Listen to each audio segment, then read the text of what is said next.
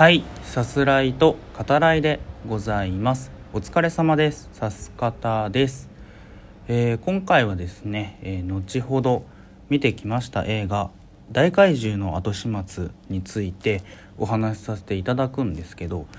そのこれまでの指す方ですね映画界に比べるとちょっとまあ異例な感じになるかなと思います。うん。まあ、僕がそう感じてるだけかもしれないですけど、うん、なので、まあ、これ始めましたけどね収録。ちょっと緊張してますね。はい、でまあその映画の話の前に、えーお話しさせていただくと、えー、図書館ですね。あのこれまで2回お話しさせていただきました、えー、その中でちょっと入らなかったので、えー、今回言わせていただくんですけどその福井県立図書館っていう図書館があります、えー、僕行ったことないんですけどホームページでね、えー、見れる限りとても立派な図書館ですね。であのそこにですねあの覚え違いタイトル集っていうのがあるんですよ。ホームページですね。うん。あの興味あるっていう方はね是非ご覧いただきたいなというふうに思います。利用者の方がえー、まあ、この本ありますか?」って言って、えー、言われたそのタイトルとその実際の本のタイトルっていうのがま違う場合があって、うん、それがあの、えー、他の人にもですね、まあ、そういう勘違いみたいなまあ、よくあるじゃないですか。うん、なのであのこれが、えー、正しいタイトルですよっていうのがこう分かるように、え、ホームページでね見れるようになってるんですけど、うん、あのそれがですね何て言うのかなもう大喜利大会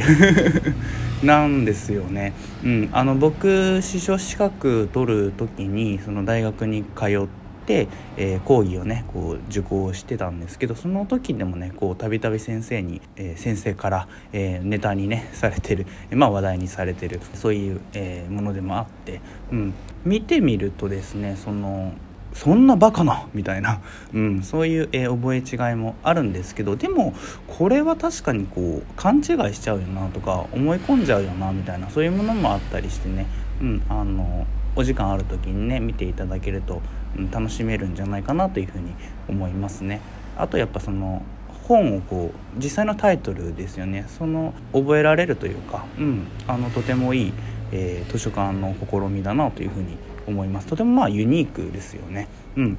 実際に僕がこう働かせていただいた時もやっぱりその利用者の方へのサービスっていうのを考えた時にいろんなことがねもっともっとできる場所だよなっていうのはやっぱ常々思っていて、うん、その中でもねあのやっぱり面白い、うん。えー、サービスの一つかなというふうに思っております。はい。というわけでですね、えー、今回の、えー、本題です。見てきました。映画「大怪獣の後始末」についてお話ししようと思います。はい、えー、例によって、えあらすじ引用させていただきます。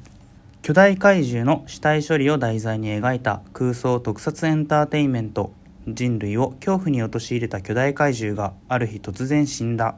国民が歓喜に沸く一方で残された死体は徐々に腐敗膨張が進んでゆく。このままでは爆発し一大事を招いてしまう。そんな状況下で死体処理を任されたのは軍でも警察でもなく3年前に姿を消した特務隊員帯名新だった。となっております。はい、えー、日本映画はですね豪華キャストの勢ぞろいする、えー、そんな映画です。えー、平成ゴジラやねあとウルトラマンなどの手掛けられている、えー、若狭真一さんという方が今回の、えー、大怪獣の後始末でも、え、怪獣の造形ですねを担当されているようですね。はい、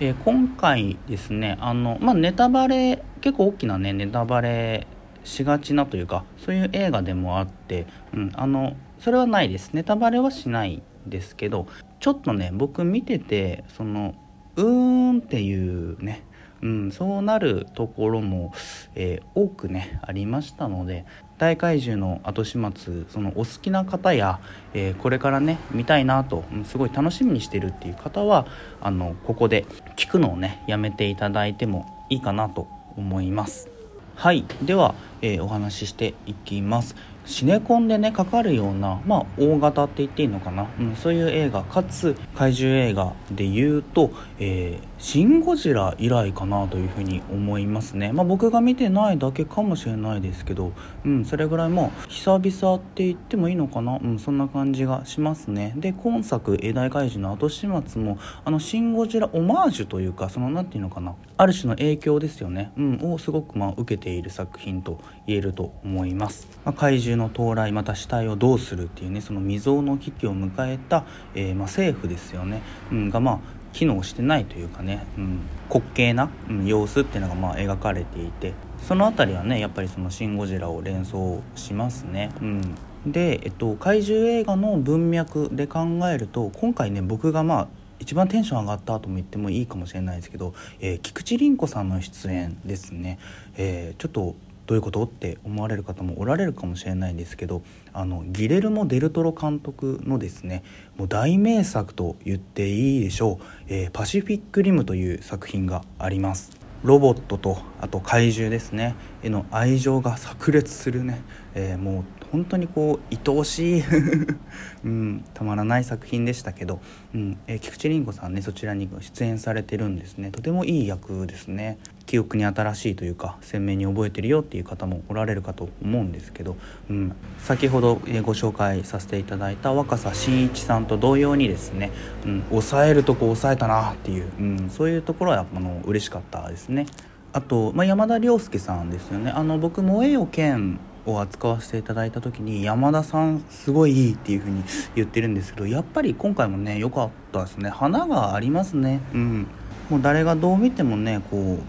美青年っていう感じがあってでも何て言うのかな近寄りがたい雰囲気はない、うん、どことなく親しみを覚えられるっていう、うん、そういうところが魅力かなというふうに思いますね、うん、とても素敵なやっぱり、えー、まあ、役者さんとしてもですね、うん、そういうところがありますね。そしてあまりこれまでその気になる女優さんっていう感じではなかったんですけど、えー、土屋太鳳さんですね、えー、今作ではあの、まあ、山田さん以上にもしかしたら、えー、出演されてるシーンは多いかなというふうに思うんですけどあのとてもスクリーン映えする方だなっていうのは、え思いました。うんあのまあ、パブリックイメージと言っていいかもしれないですけどこう誠実でまっすぐな感じっていうか、えー、人柄の良さそうな感じですよね、うん、が、まあえー、今回の役柄とも非常にマッチしていて、うん、一気にねこう土屋太鳳さん好きになりましたね。はい。で、えっと、今作の、え怪獣ですね。は、えっとまあ、若狭真一さんが担当されてるんですけどその、まあ、ゴジラ感は、えー、強めな、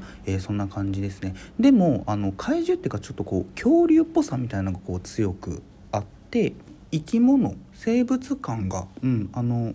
今回ねその死体をどうするかっていう、えー、そのストーリーともこう合うような、うん、非常にいい造形だったんじゃないかなと思いますね。うん、あの生物感があることによってそのどう扱うかっていうその物語の骨格、うん、が生きる、えー、そんな造形だったんじゃないかと思います。はい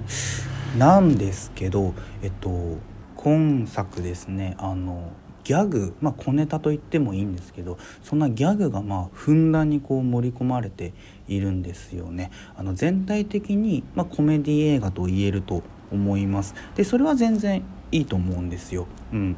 なんですけどそのあまりに数の多いギャグそしてそのギャグ自体がその物語と、えー、関係がないんですねなのでそのギャグが入るたびに、えー、物語の展開がこう止まる、うん、そんな感じがあってまた、えー、ドラマもね多く手掛けられている監督ですけどそのドラマシリーズでは、えー、軽くねクスッと笑いながらね見ていられるそんな、えギャグもその映画だと、まあ、特に今回のそのまあ題材や、えー、物語から考えてもその話の深刻さですよねがどんどんこう薄まってしまう、うん、そんな印象が、うん、ありますねあのあまりに軽いなっていう、うん、軽くなってしまうなっていうそんな印象がありました。うん、あの僕が一番ねこう思ったことなんですけど何より楽しみにねしていたのはその怪獣の後始末ですよ。その最近だとその漫画「怪獣8号」などでもね描かれてたりしますけど倒した後の怪獣どうすんのっていう、うん、そこをね描く映画っていうのはやっぱりめちゃめちゃ面白いじゃないですか。アイデアとしてとてもいいですよね。そここそ見たいのに関係のないギャグによってその話の骨格が揺らいじゃってるなっていう、うん、そういうところがね、うん、ちょっとまあ残念だなというふうに、うん、思いましたね。特にやっぱ怪獣映画僕も好きな一人なので、うん、せっかくいいアイデアがあるんだからそこで勝負してよっていう、うん、ちょっともったいないね仕上がりになってるかなというふうに感じましたね。あと土屋太鳳さん演じる雪乃の、えー、新たですね山田涼介さん、えー、に向けるその恋心ですよね。それもその言葉として好きって言ってる、うん、だけというか具体的なエピソードがない分ちょっとねクライマックスでもこうグッとくる、えー、ところがちょっと少ないようなそんな感じがあったりネタバレに関わるところですけどそれできるんだったらもう最初から一人でしたらみたいな。うんそんな風に思いましたね。あのジョシュ・トランク監督の「クロニクル」をね是非ご覧いただければいいのかなと思います。ではまた。